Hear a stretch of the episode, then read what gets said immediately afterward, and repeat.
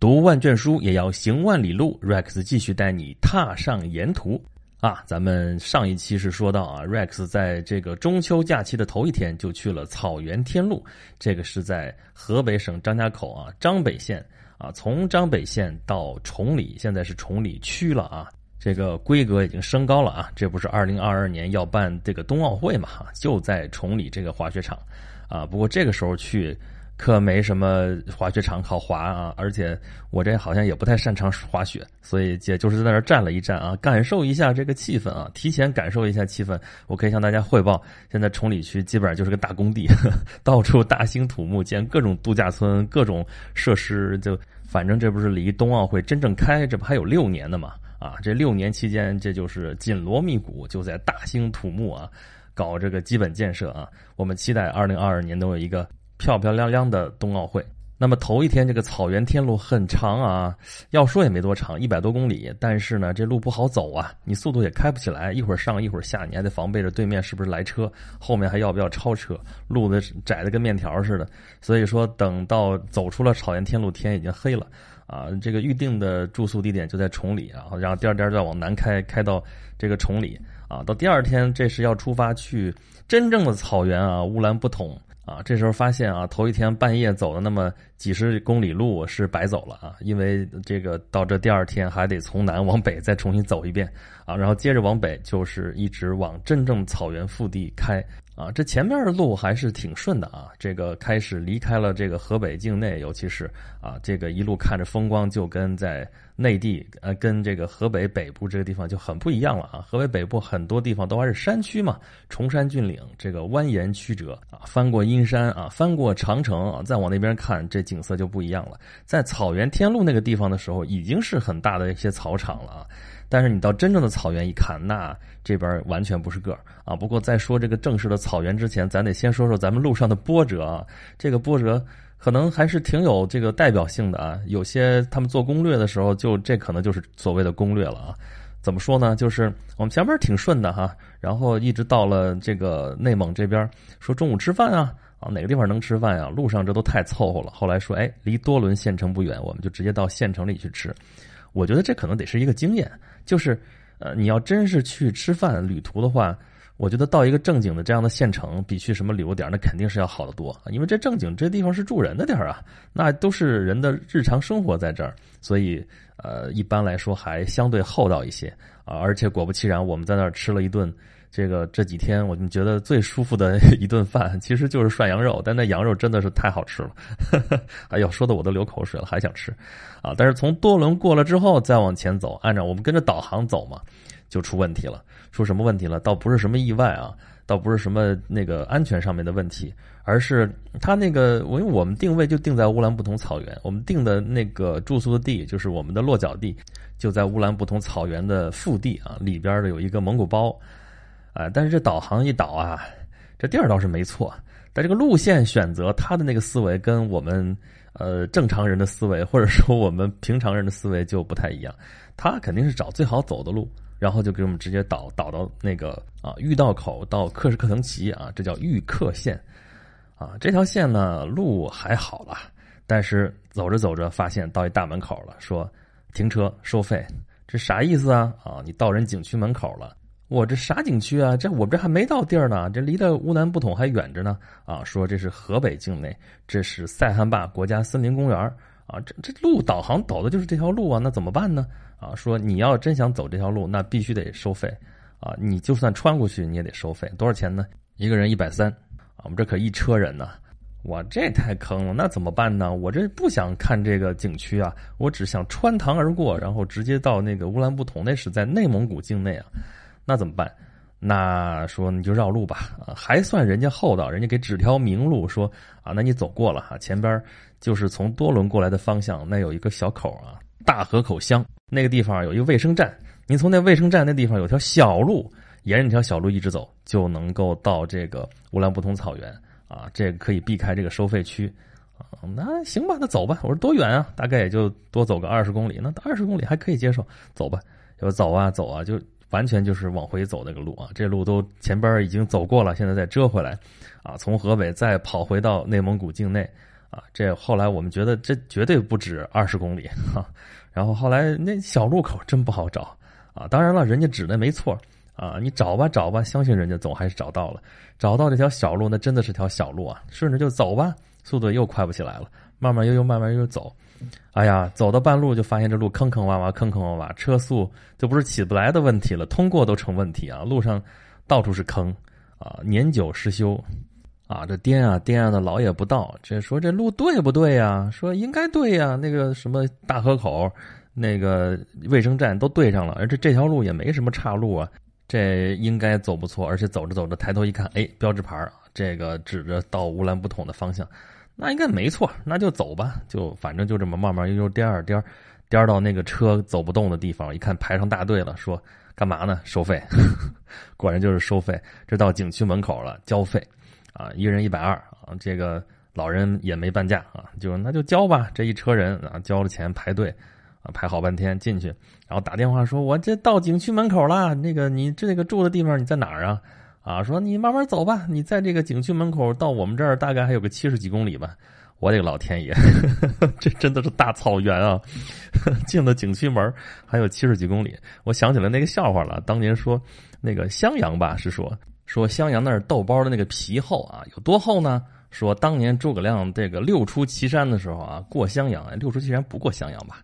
哎呀，反正无所谓了，就是这民间段子吧，就这么编。说这三军过境，这个粮草成问题了啊，口粮不够了，怎么办啊？就买了一个豆包啊，这豆包皮不是厚吗？这啊几十万大军就吃这一豆包，吃啊吃，吃啊吃，吃了半天，发现前面有一石碑，啊石碑上面写着。此处距县还有三十里呵呵，好吧，就这么大一豆包，我觉得这也快到那感觉了啊！这反正进了景区门，也还是就自古华山一条路，就这一条路往里边开。这个时候已经是夕阳西下了，看那景色真的是非常的漂亮。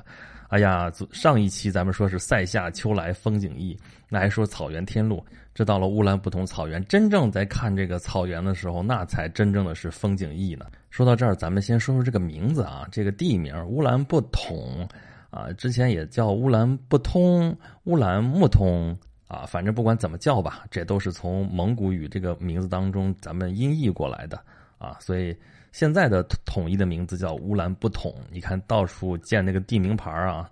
这个都是写的乌兰布统，那就叫乌兰布统吧。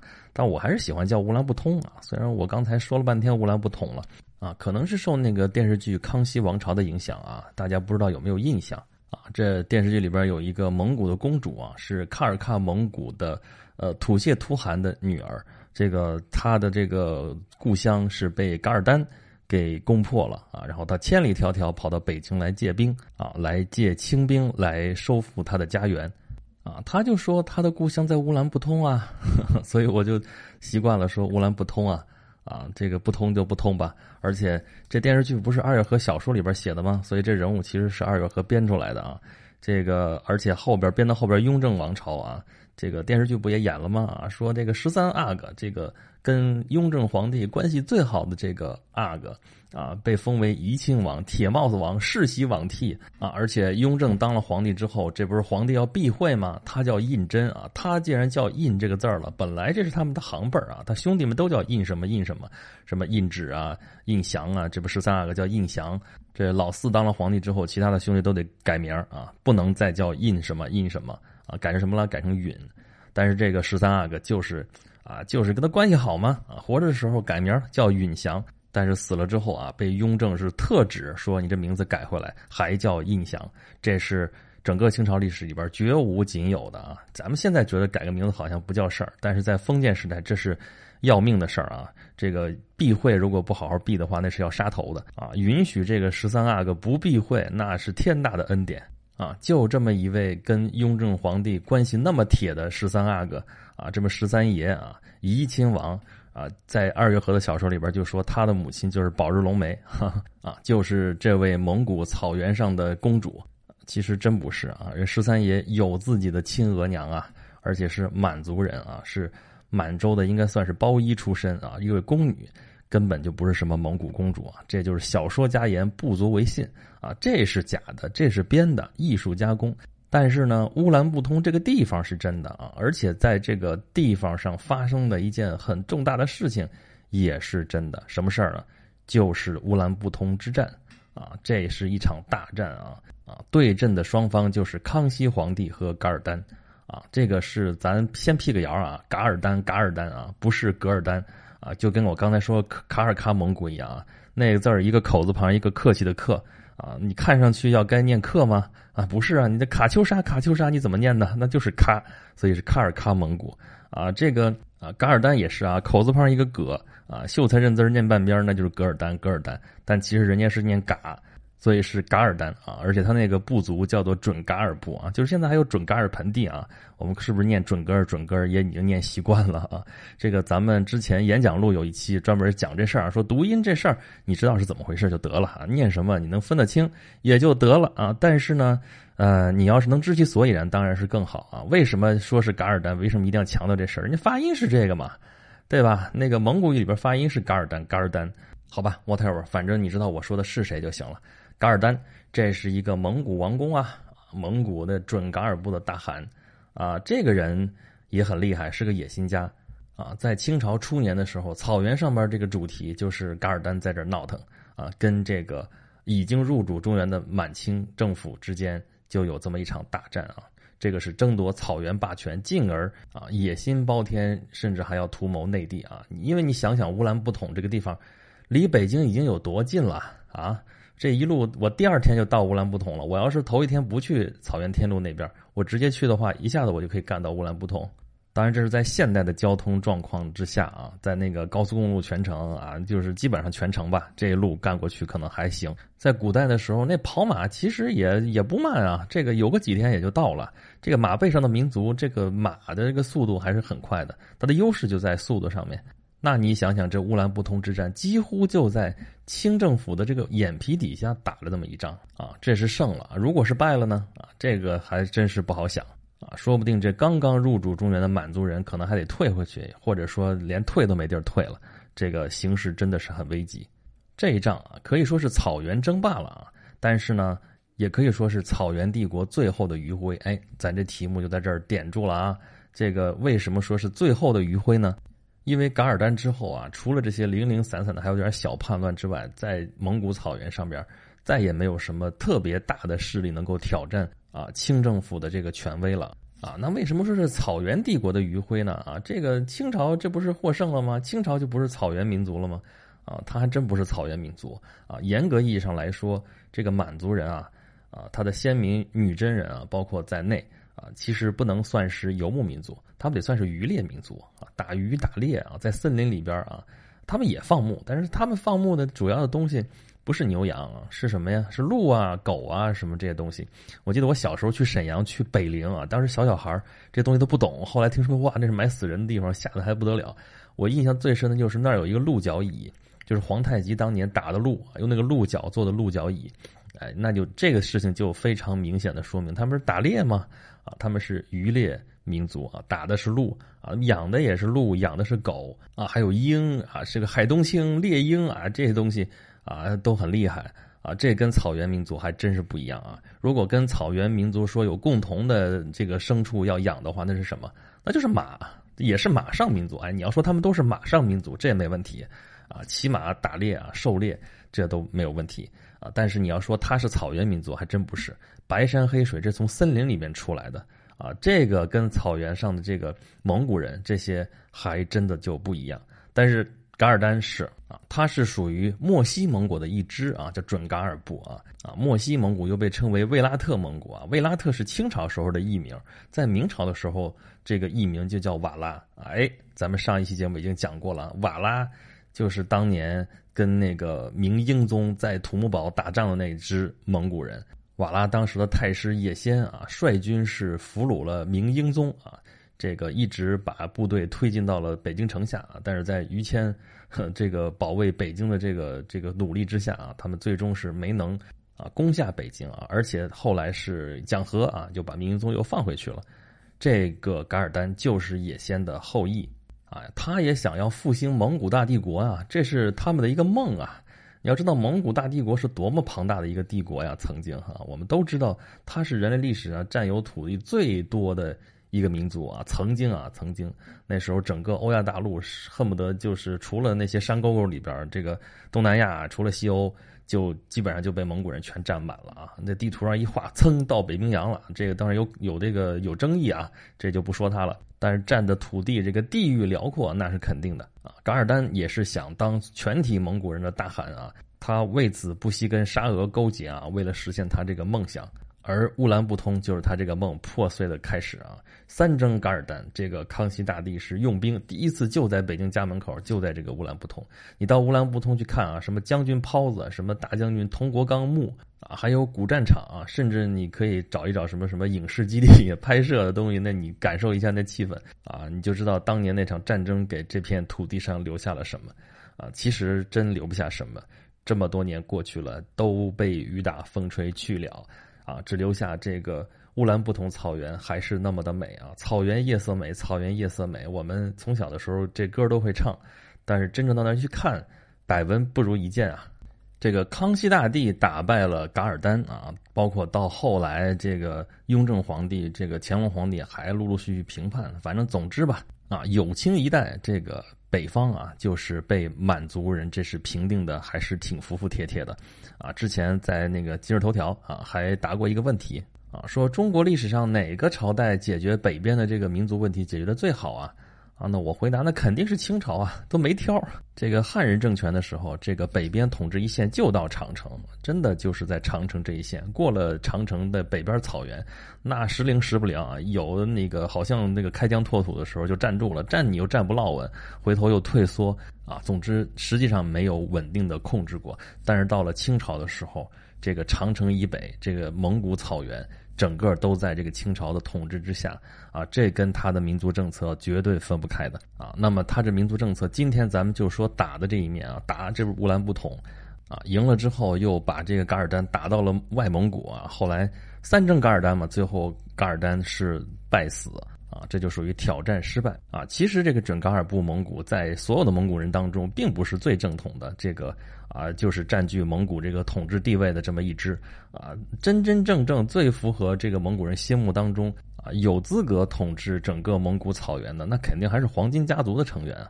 这黄金家族就是成吉思汗他们这一家流传下来的血脉啊，这个蒙古人认这个啊，但是呢。这个一般来说认为是黄金家族最后一代成员的这个林丹汗啊，就是打羽毛球的林丹那俩字儿啊，可是跟林丹没有什么关系。林丹汗他是科尔沁草原上面这个察哈尔部蒙古的最后一任大汗，也被认为是整个蒙古帝国的最后一任大汗。但是在这之前，在这个噶尔丹之前啊，就被皇太极就给征服了啊。其实这个时候的蒙古草原早就已经四分五裂了，他这个大汗也早就名存实亡了。啊，只是还留了这么一个虚名，他能控制的草原其实就很小一片，只有科尔沁草原那一块。但是呢，他自不量力，还要去啊这个征服周围的这些蒙古部落，结果弄得这个民怨沸腾啊。这些蒙古部落啊纷纷就背离他，然后一看这满洲人起来了，那就都到满洲大汗的旗下。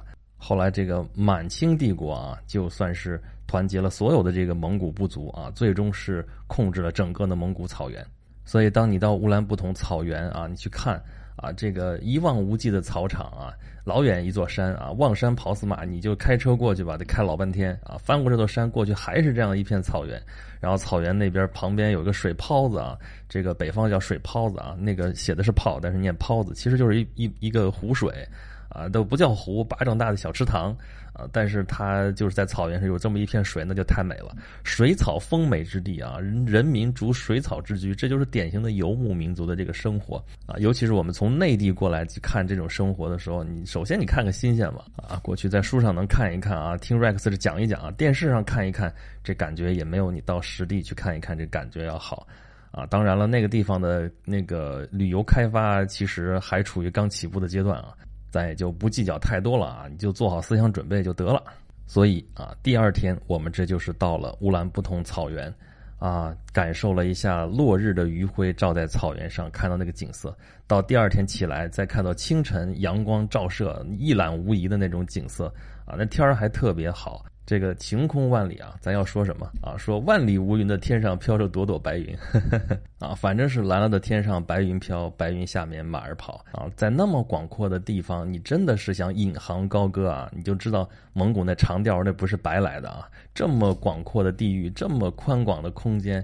你喊上一嗓子，唱出来一定是那个味儿的啊！阳光、白云、草场、水泡子啊，还有白桦林。哎，对，还有白桦林啊！大家看我前几天发的那个照片，其中有一张就是白桦林，那树皮白的真的是啊，好白好白，我也只能这么形容啊！但真的是很美啊！刚才说这个清朝啊，在这个古代社会当中啊，这个北部边疆这边的少数民族政策是执行的最好的啊。今天说的是打的这一面，但是光打仗是不行的，光压服是不行的。它的另一面就在我们从乌兰布通返程的这个路上啊，那就是我们啊接下来的一期要说的后续的这个行程。好，沿途中聊到这里，在节目最后做一个小小的广告啊，给我自己做一个广告啊。我现在录节目的此时此刻啊，是二零一六年九月二十三号的晚上，这已经九点多了。再过几个小时，二零。一六年九月二十四日的凌晨零点，啊，Rex 这儿有一件大事要发生啊，究竟是什么事儿呢？嗯，欢迎大家关注我的微信公众号“轩辕十四工作室”啊，在那里边有一个比较详细的一个说明啊。前一段时间我不是说这个 Rex 在憋大招嘛，大招憋出来了，大家可以去看看到底是什么？好吧，咱们这期节目就到这里了，咱们下一期啊，沿途出塞。下，看看 Rex 要给大家再讲些什么。咱们下一期再见啦。